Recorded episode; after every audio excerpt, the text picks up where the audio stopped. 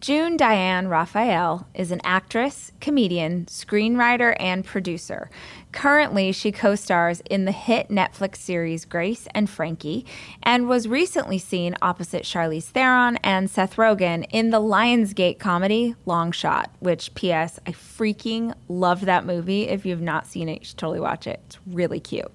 Today, I sat down with this incredible actress to talk about her top five favorite women in comedy, which was so fun and such an incredible look at not just the women who make us laugh, but what was it about their performance? Was it the physicality or the cerebral nature of the jokes that kept us giggling for years? This is my conversation with June Diane Raphael. Hi, I'm Rachel Hollis, and this is your Faves Faves.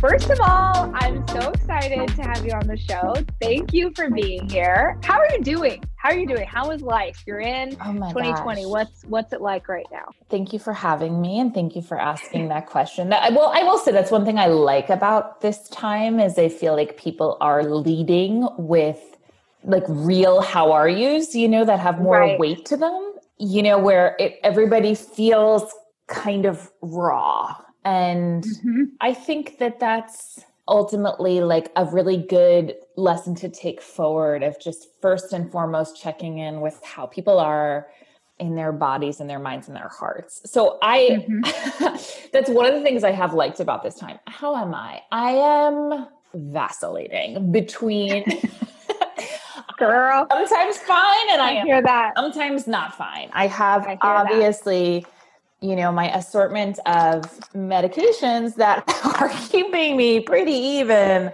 that I rely on because I uh, I actually just started taking Prozac in January and I'd never taken an antidepressant before. And it's been life changing and I'm so glad I I started. Yeah. Right now I'm like, "Oh, just like lifts the bottom up a bit. And I've also had major hormone issues, whatever. I won't even get into it, but it has helped so much. Good. So that is great. And ultimately, of course, contextually, big picture, I'm just fine. Um, right. I am definitely feeling so much anxiety about the election. When will this episode yeah. drop? Like, will this episode drop? When- this will be after. Ah! Yeah, it'll be after. Right. Well, that's interesting because right. I'm actually having I'm like having a hard time thinking about the future beyond right right the election. It is yeah it, it is uh, the amount of people lately who have reached out like business professionals people i work with a lot of people in the entertainment industry who've said like i'm really having bad anxiety about the election yes which is so hard because it's so uncontrollable right? And you it really is the definition of like you're worrying about something that you can't you can only do what you can do. And you know use your platform use your voice um, even people listening to this who are not actors who can use the community that they have around them to affect change. But at the end of the day it will be whatever it will be.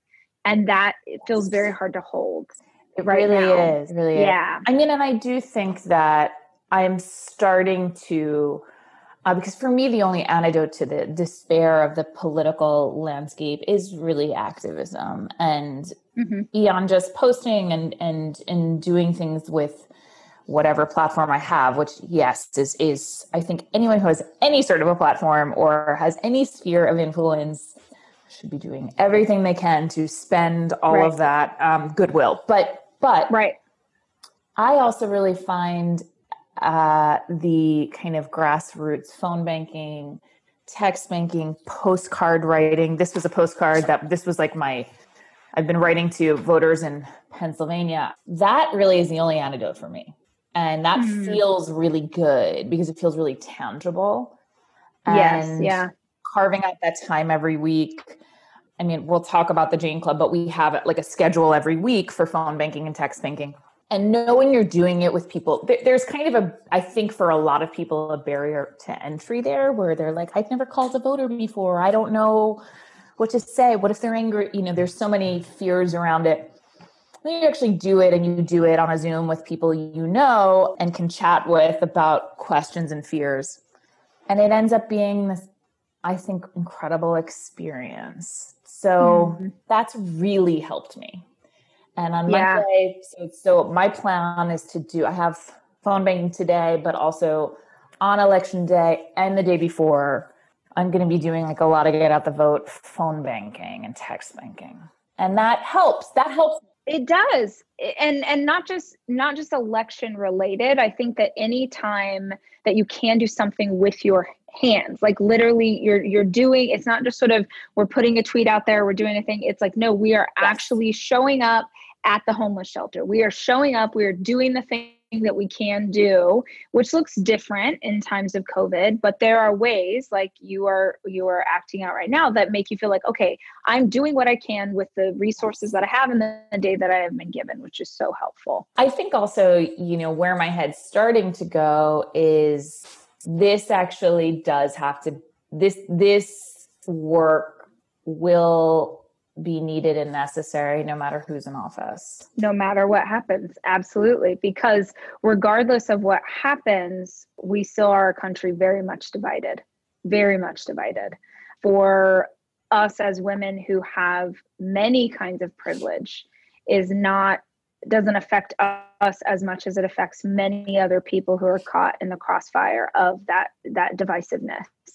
So very I love true. that you're saying that because I feel like it's so important. Uh, on some level, the work is just beginning. Absolutely. I mean, I, I, I feel that way too. You people talk about like, oh, we're post Me Too. I'm like, sweetie, uh, Me Too done never right. started. like that's no, just right. the we're scratching right. the surface. Right. Um, and the yeah. same way, and I understand like when there's cultural reckonings of racism, misogyny, all of it it's deeply uncomfortable and there's a desire for it to have have happened already and to be past it mm-hmm. But yes like you said the work continues and especially with biden and harris like the work continues. Like biden needs to be pushed on on the climate in such a major fucking way. There's going to be so much work to do no matter who's in office. And I, that's been a real lesson for me because i think in 2016 i did I have always been engaged, but I was I think I did have an attitude of like, okay, Hillary, like you're going to get the keys and I'll see you in four years. Right. You know, and I've had to kind of do my own internal reckoning of, of that and where I was sitting, which has been really powerful and good. Yeah. So yeah, all of that's to say, I'm right now, we are just a couple days out and I'm a nervous wreck and I feel mm-hmm. hopeful and I feel scared to feel hopeful. Right, right. I saw a meme yesterday that I thought was so good. Uh, it was like a retweet of someone in meme form, and it said, Have a plan for what self care you are going to need if this election does not go the way that you want it to, which is so real because I remember being with my team, some of which are still on, on staff with me, the day after the last election and the feeling was one of such despair because none of us could believe, none of us could believe it. And uh, especially for the members of my staff who are LGBTQ, who were mm-hmm. just like, what, what, it, how did this happen? How did we even get to this place? and it was such a i'm such an optimistic like okay let's look for the positives you know whatever and in that moment it was like we just have to sit and kind of mourn what we mm-hmm. thought this was going to be and what it actually is. And so I'm with you, man. I'm so hopeful and I'm so I want to believe in us as as human beings, but I also think like just in case yeah having a plan for okay what is it going to look like if it doesn't go the way that that we hope that it will because oh yeah. 2020 has been scary. a bitch, man. And she, I don't think she's done. She's not done. So I'm just like, oh God, totally. don't let this be the thing too. So I know. And and I think it is important to like hope and to be positive. And I also think that to be honest, I don't even know if if many of us, or at least I don't feel like I've begun to process Hillary's loss. Right. And the right. collective trauma of that election. Right. I really It'll be so humiliation the you know devastation of it the disappointment and i i don't and and i feel the same way about like the pandemic too we live in a country where there's also no collective response to the grief of losing over 200,000 people to this mm-hmm. virus. I mean, I felt that after 9 11 too. Like, we are so mm-hmm. scared to name grief, to name mm-hmm. and sit with it. And I think the consequences of that are really destructive, actually, you know? And so I do think it's important to live in reality. And I think that's what so many of us are craving right now. Like, can right. we be in reality? Can we right. be with what is real and true? Because we've been in this crazy, like, house of mirrors the last four years. And, and of course, longer than that too. But I think I, I'm also, so I, I do crave that that sense of like oh we can we can be sad no matter what happens actually because i still right. think there's a lot to be sad about in terms of hillary's loss and what we've just gone through and the years we've lost i mean we've actually right. lost we've just lost a year of our lives mm-hmm. of our mm-hmm. precious lives on earth like this it's a fucking horror it's horrible you know it is so horrible and I know you said this is a positive podcast, so we'll get on to more positive things. But there is a part of me that's like, you know, our um, my friend Neelamjit Dhaliwal, who's the chief equity and inclusion officer at the Jane Club, she has this phrase that her mom always said, which is chardi kala, and it translates essentially to buoyant optimism. And I love that so much because the idea of like buoyancy right now, I think is really important that no matter what happens, even if it's like we don't have a choice, we, we have to continue on. And right. for the sake of our children and the future and our own selves too, and march forward. And so I'm, I remain hopeful and yes. hopefully this podcast will air and it'll be a different, it'll be a new day. It'll be a new day. Right. Right. The Pollyanna in me has to yes say one thing to what you just said. You said, and I understand the the sentiment here, this idea of like we've lost a year. Mm-hmm. I actually feel like to have the future that we need to have, we needed to go through this year of loss. Mm. We needed to have things sort of burn down, right? We needed to have things like houses built on sand had to shift and fall never ever would you want things to get to the place that they've gotten with police brutality and the loss of so many black lives but those things being pushed to the forefront us being forced to face what is mm-hmm. happening as a nation is what affects change and so it's like a year of pain and a year of um, the the shit that we're sitting inside of mm-hmm.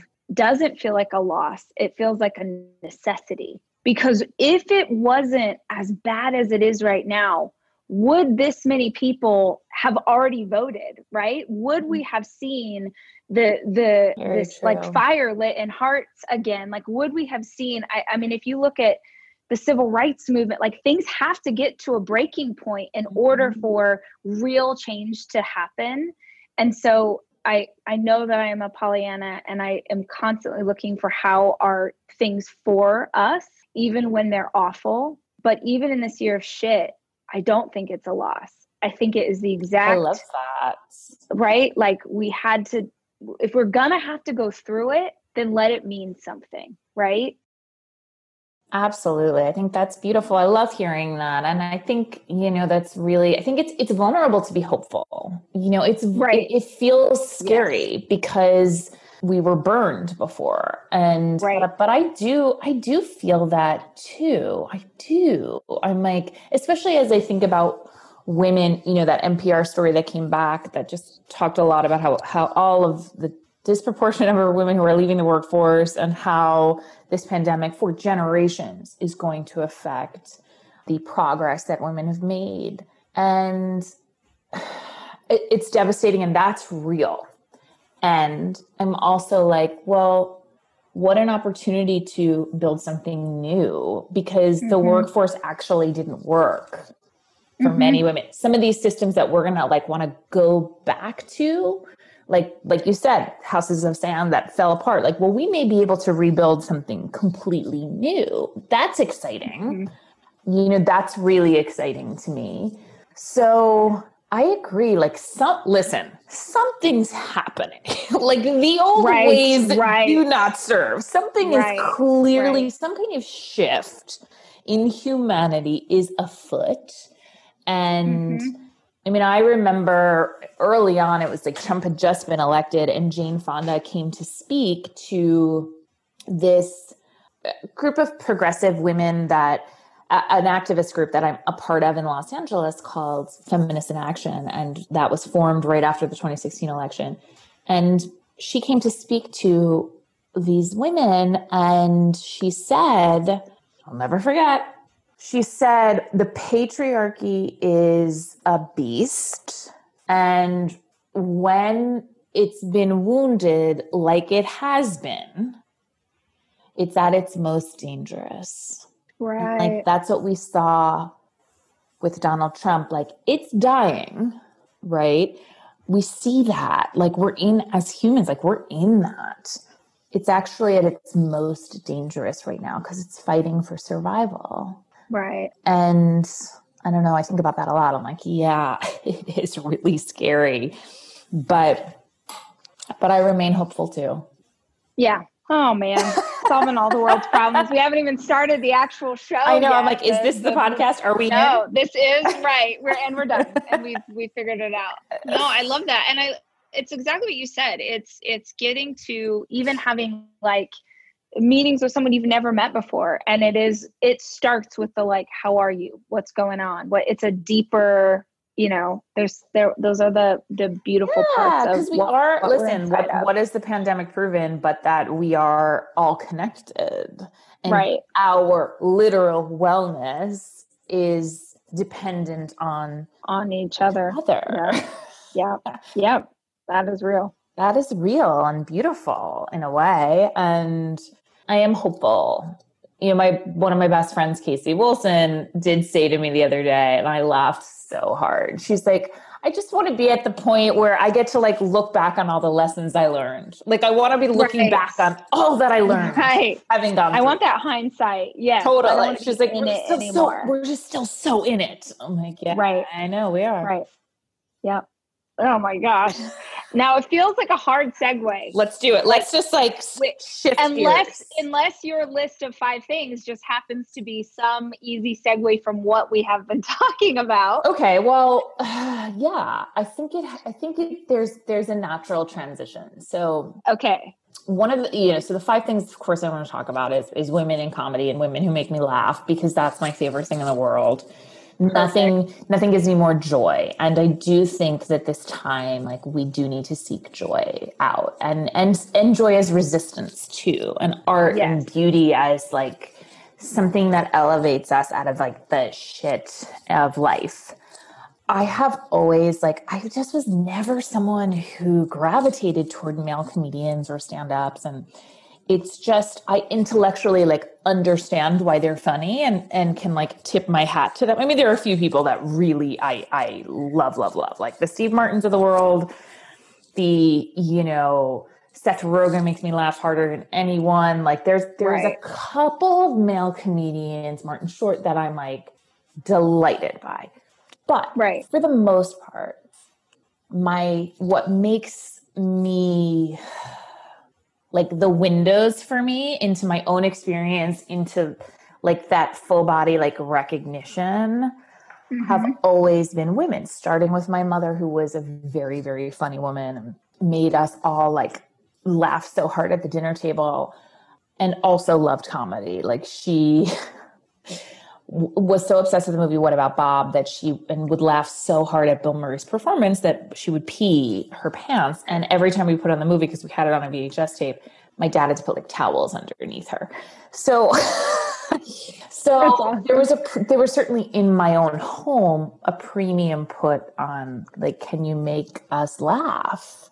Yeah, um, Yeah, and so my mother's like ability to storytell, ability to take you into her experience was amazing and hilarious. And her friends were hilarious to me and their wants and desires. And I just like it's interesting heading into the world of comedy because I never thought like I thought only women were funny. like That's it was awesome. such a shock to realize like not everyone felt that way. Yeah. Because to me, and when I got to like UCB and there it was of course so in New York it was so male dominated. There's only a scattering of of women improvisers, some of them uh, incredible, but I was so confused because to me women were actually innately funny. I yeah, so so one of the things though, and I I loved I love Lucy growing up.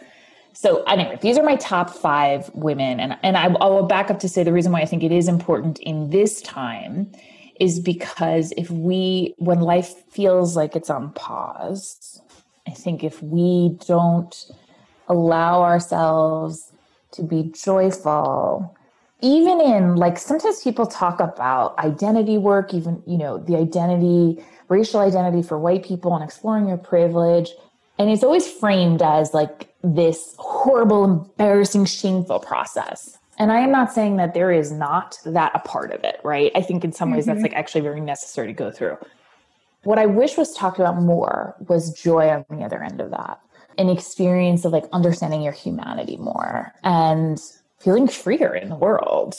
And I think there's a lot of joy at the end of this work, and it's only ever talked about in such heavy ways.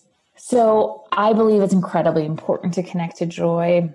And nothing is more joyful to me than laughing. And so my top five favorite women in comedy start, of course, with my mother and her stories of, of course, she wasn't a professional performer, but her stories of, I remember she told this wild story of like, she was a New York City public school teacher and had to plan uh, one of the teachers' retirement parties, and she was responsible for the balloons. And my mother was very smart, but like when it came to just the, you know, she's the type of person who would call my father and he would pick up the phone and she'd say, Where now, where are you? Are you home? And he's like yeah you called home like stuff like that like just just like a little out there you know head in head in the clouds. And she took this giant arrangement of balloons to this restaurant where they were having this retirement party for one of the teachers. And as she was walking into the restaurant late of course like kind of discombobulated she didn't realize that the ceiling had like a stucco top like a stucco, you know, yes. plaster. And she's like running back there, and they're all like, Where are you? It's about to start. And all of the balloons start popping, like one by one, every single one of them. So those are the type of things that just would have me crying as like a you know a middle schooler around the dinner table. So I definitely think my mother was one of the funniest women I've ever met. And then, of course, I was obsessed with Lucille Ball. Still am. Yeah. Her yeah. physical comedy, her clown work, no other right. way Right. Clown work is to me unparalleled. And yeah, so beyond brilliant. Right. Um, that I, I would watch I Love Lucy like it was like I was going to grad school or something and just study her and just I couldn't believe how good she was. And especially like now that I look back on it, I'm like, wow, I was really watching a black and white television show. I mean, I guess it was Technicolor, mm-hmm. but I was wa- I was watching it at every spare moment I had. So she meant a whole lot to me, and and I'll I'll put her up there.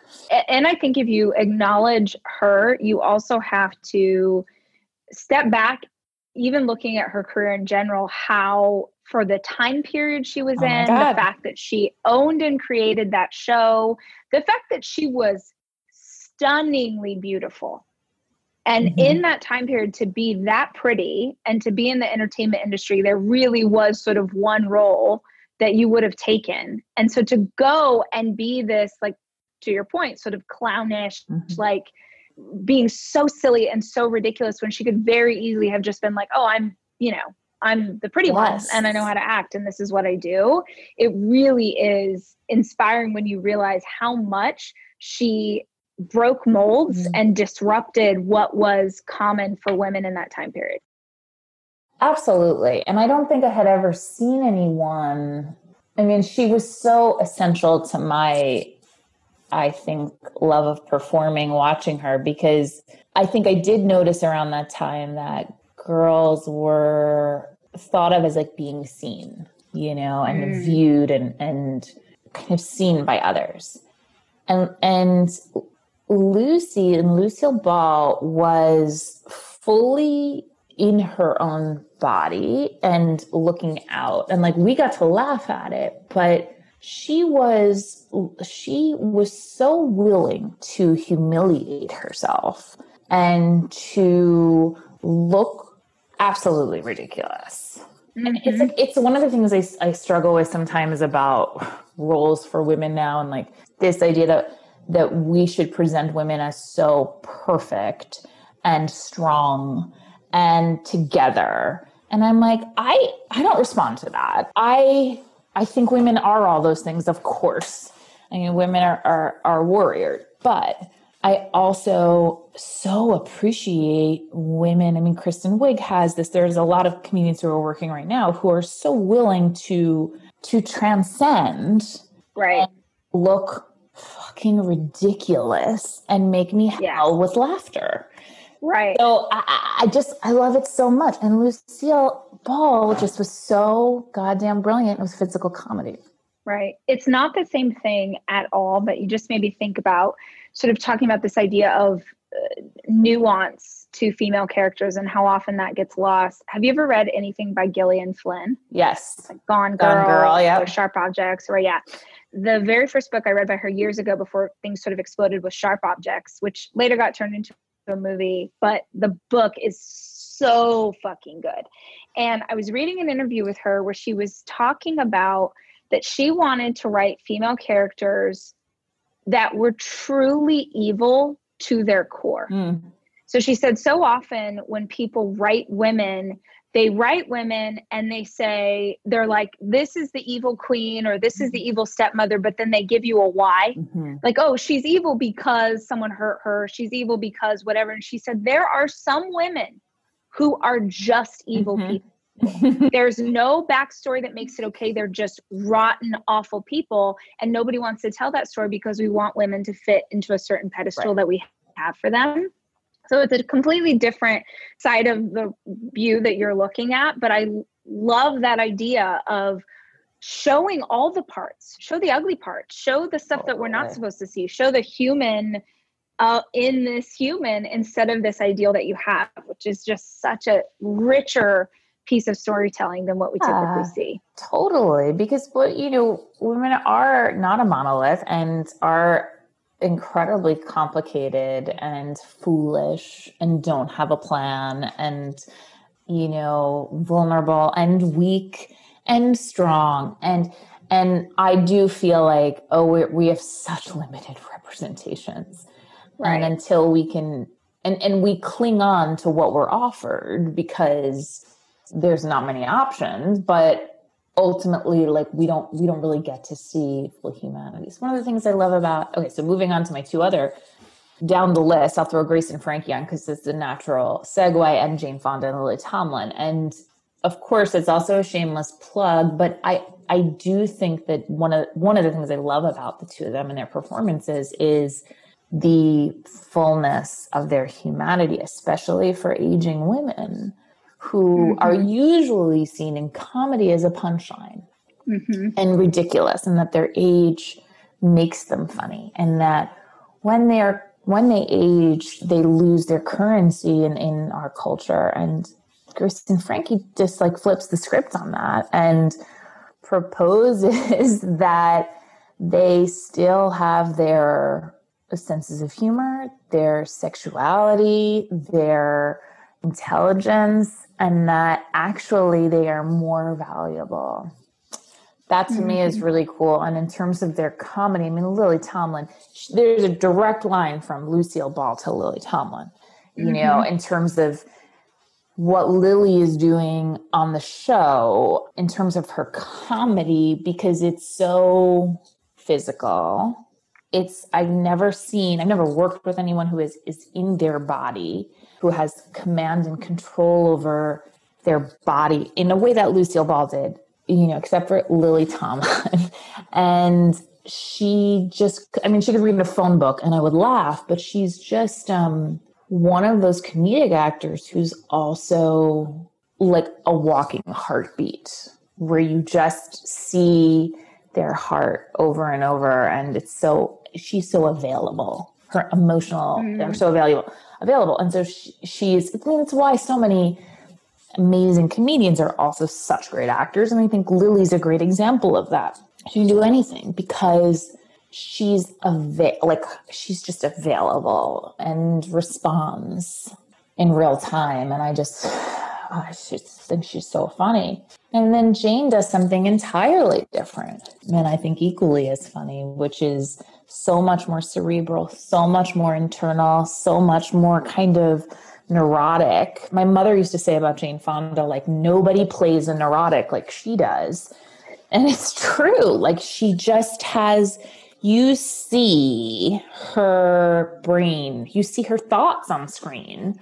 And I think the work she's doing in Grace and Frankie is so brilliant and funny because she you you you see her fighting this you know fighting Lily Tomlin and fighting like what we know as an audience she really wants which is to be loved and to love. And yet she has all these barriers in front of her. And it's just such a nuanced amazing hilarious performance so do i only have one left? Because i actually have two more. Oh you can do as many as you want. Though i do i want to i, I just like i want to scratch at something which is really Please. interesting to me that i never thought about before. In that in order I, I never thought about this idea for an actor to truly uh, like hone that the physicality of comedy, which is so, it, it, looks so easy and it's not so easy. This idea of being fully present in your own body. Mm. I haven't thought about that before, about like that someone who can do that so well, who owns that physicality and can bring that into what they're doing, that you have to be fully present. I mean, and you're talking about going back as far as, you know, Lucille Ball like that that those aren't that wasn't even language that mm. they used back then. Like no one was like oh you're so fully present in where you are. But for you as an actor is that like is that a process that you think through in order for you to be to have that physicality that it is kind of drawing into being more present in your own skin and being in this? I never thought about that before. Yeah i mean absolutely. I you know i mean there's a process that i go through and i don't know that anyone wants to hear like my actor's process but i really do try to physically be awake for to respond in the moment you know one of the things and i also come from an improv background too so one of the things i really value is real time responses and surprising mm-hmm. each other especially when you're working on film and tv and you're there all day it's a lot of repetition. And so right. I think there's something so fun and special about surprising each other and doing something different. And I think the danger in film and TV is that you can be, a, I see a lot of actors out there who are quite successful being on camera and and being kind of cut off from their bodies because most of it lives right here whereas you don't see that with theater actors as much. They're so physically present. But but then there are the the lily tomlins you know the steve martins who mm-hmm. are fully and they play a lot, of, a lot of their stuff plays in wide shots because they're fully from head to toe in that scene. And it's just so delightful to me. That's the type of comedy. I love Eddie Murphy is a great another fucking amazing example of this. I mean, Eddie Murphy's performance, I know he's not a woman, but performance in Bowfinger is, I think, one of my favorite performances. And he's such a good it's movie. So good. good I turned to that movie so in in really low times, but yeah, I think the body. Listen, you have your body and your voice, and that's really it. And mm-hmm. so I really and I do think that that this is something whether you're an actor or not sometimes just we as people you see kids and they're breathing when they they sleep you watch babies sleep and they're they're breathing from their stomachs mm-hmm. and then we well, that's the way we learn how to breathe and then we get a little older and we go through puberty and all gets like up here you know and everything mm-hmm. starts to travel like up up up but you start breathing from your chest and we we start to get really disconnected from from mm-hmm. being a body Right. well, and then if we're going to even dig deeper into this, as women, most of us from a very early age are taught to be at war with our bodies. Absolutely. We're, we're not taught to be present in what it is. We're taught, the world tells us all the things that are wrong with it. And so we grow up working like if the stomach was only flatter, if my thighs were only smaller, if my butt was more round, whatever, whatever, then I would love myself. Then I would have yes, the life then life I want. Starts. So right.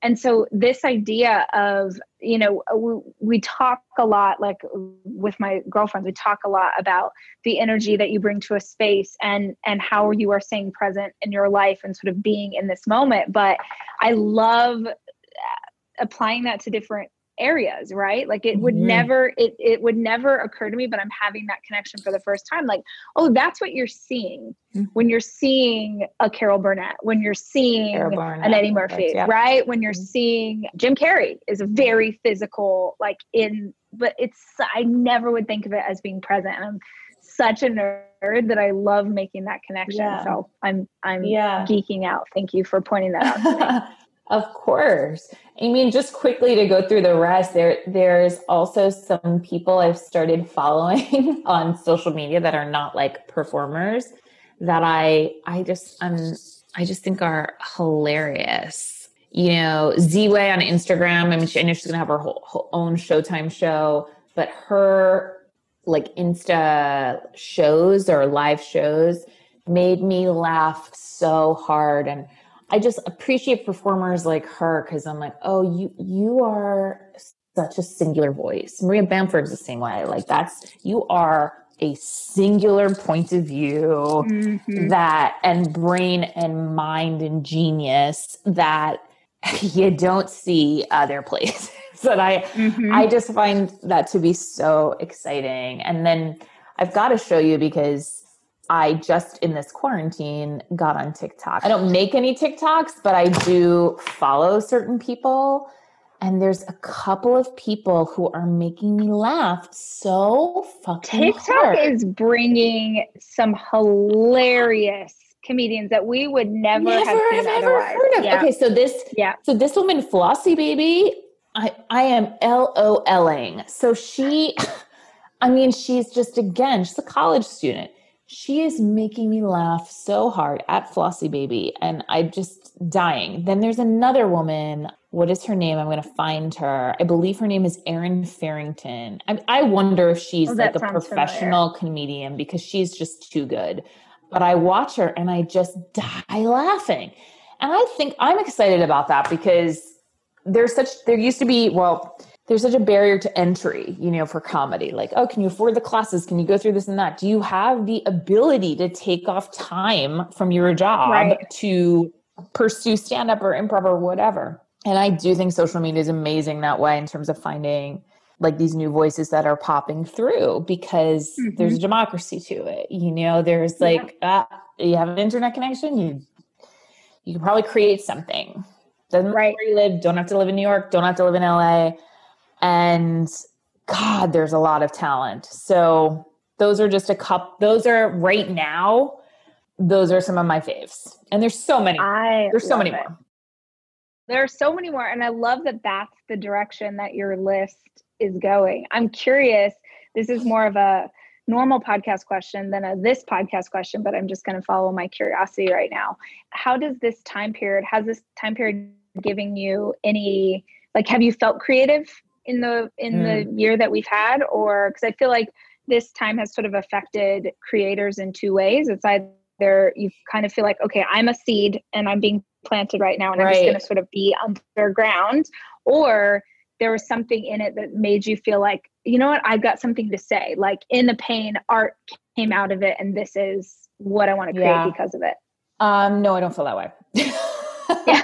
i don't i'm really feeling creatively honestly totally stifled and yeah i'm not feeling inspired I, all those people inspire me and i'm really appreciating having access to them yeah but i i am so craving being on a set being around mm-hmm. creative people. Um, I've gotten some writing done and I'm, I'm working on some ideas, but I am having a hard time doing that, to be totally right. honest. And yeah, there used to be, there used to be more hours in the day. Like after I put my kids to bed, I would work for a couple more hours. Those days are over. Like I am feeling an exhaustion kick in by the end of the day. That's like, I, yeah. I must get in that bed. Right. Um, you know, and completely cocoon. So right. unfortunately, I have gone inward during this time and don't and I, like you know I think it, I don't yeah. I I don't think that there is a right answer. I I do find it very interesting that some of the struggle is not the right word but within the entertainment industry and I mean people who are in front of the camera people who are behind the camera agents are some of I feel like have been hit the hardest mm. it emotionally and mentally in this last nine months. Um, and it's even harder, I think, because so many of the people that I'm talking to in those roles are the kind of people who are supposed to have it all together, mm. or publicly their lives are supposed to be perfect and good and all of those things. But to me the the piece that's been pulled away for so many is the energy of being around other creatives yes. So you had this world that you got to plug into right like you went to set and you were around all of this yes the energy and momentum of that and you know the artistry in someone doing makeup the artistry mm-hmm. in a mm-hmm. writer you know the food that you were having it didn't matter totally. it was just all of these things coming together that for so many of y'all you that's been taken away and as much as it's like a sort of a fix it's not easily achieved through zoom you can't you can't get the energy of other human beings and that space. And it's it's not I, it feels like this thing where it's like oh you know and we're so blessed right? Y'all are so blessed to get to do the things you do. But it is it, it feels like this thing that people aren't talking about because you don't want to say like oh my life's hard. It's like oh well, you're an actress. Mm-hmm. yeah. how is your life hard? But the the psychological ramifications for so many artists i know who've had that energy removed from their lives it's very real. Yes. It is very real and it is hurting a lot of people. It is and i think you know i think there's also the issue of like caretaking and if you have children you know there's, there's this, right. this time is taking something from you and i have definitely gotten i think creatively i've felt stifled and uninspired and and like you said sad and yearning for that. I mean it is an addiction. It's like i'm yearning for that feeling of creating something and it's it's just hard to achieve elsewhere. But I have had creative like experiences during this time. I mean, I think about you know the Jane Club and having like built a business. I mean, it is a creative pursuit in many ways, and, and what we've had to do since the pandemic and moving an entire community that used to meet in in on a real space and then moved online creating community i mean i, I that's to me i love being with people i love mm-hmm. bringing people together like that is such a great feeling. And so, although I haven't felt like artistically necessarily inspired, the Jane Club for me has been a lifesaver during this time.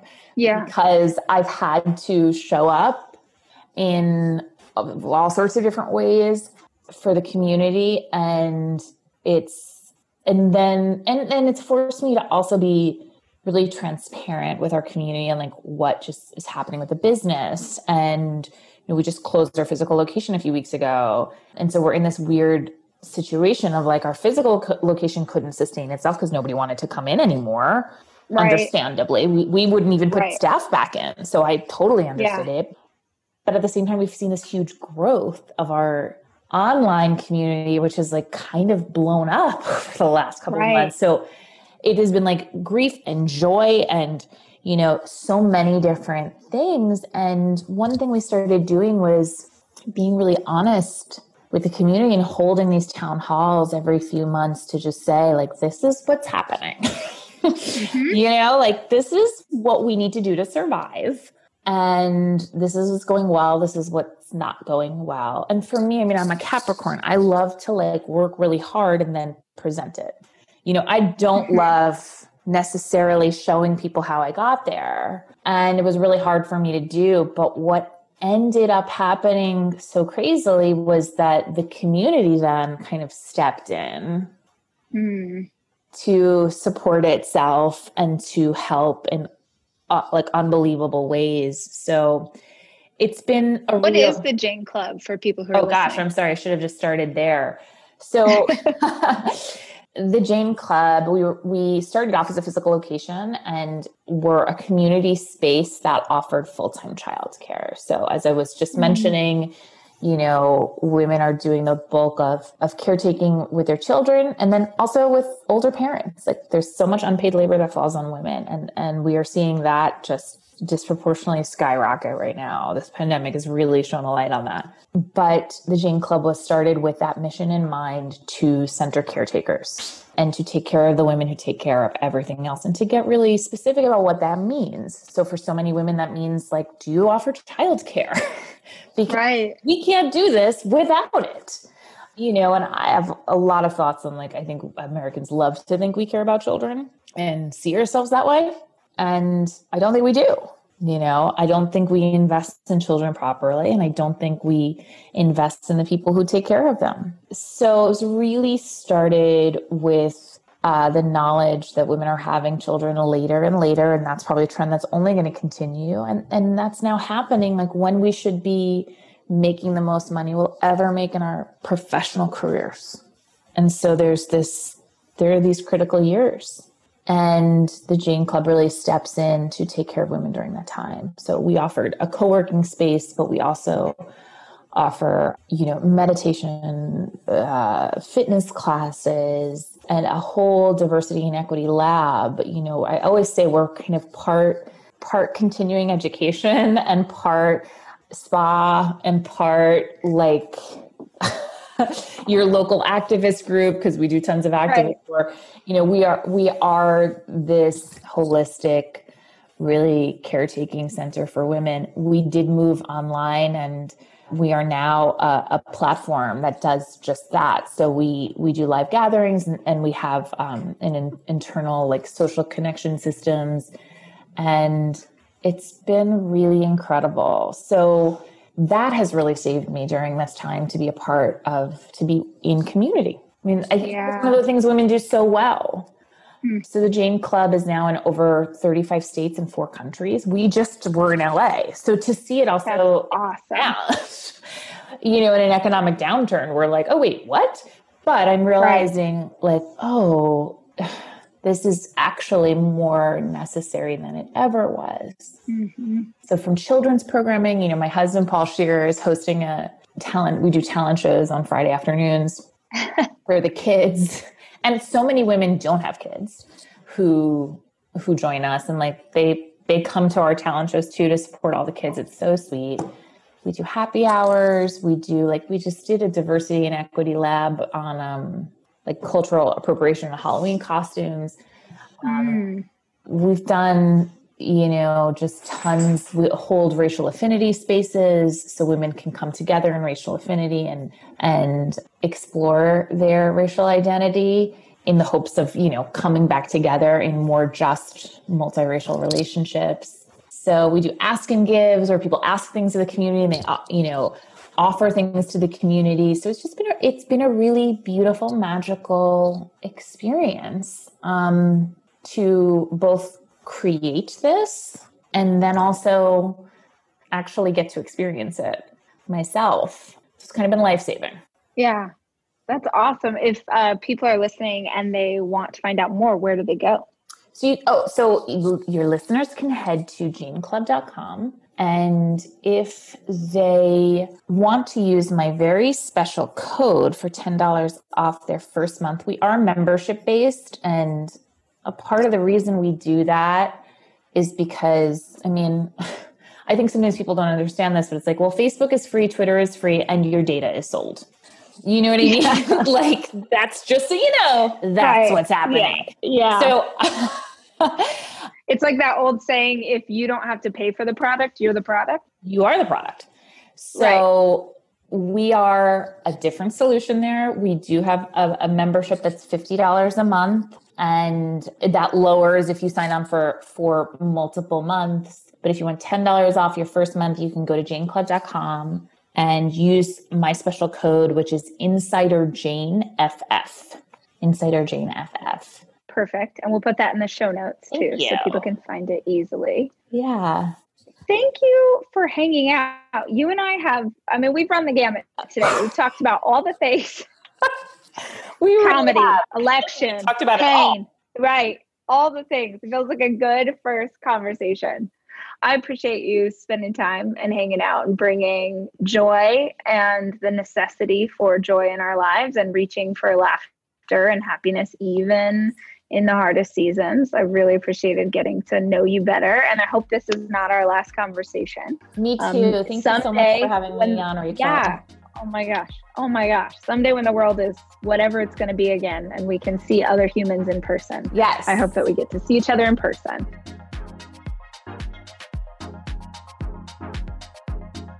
Your Faves Faves is hosted by me, Rachel Hollis. The show is produced by Chelsea Harfouche and edited by Andrew Weller, with production support from Sterling Coates. Cameron Berkman is our executive producer. Your Faves Faves is a 3% chance production.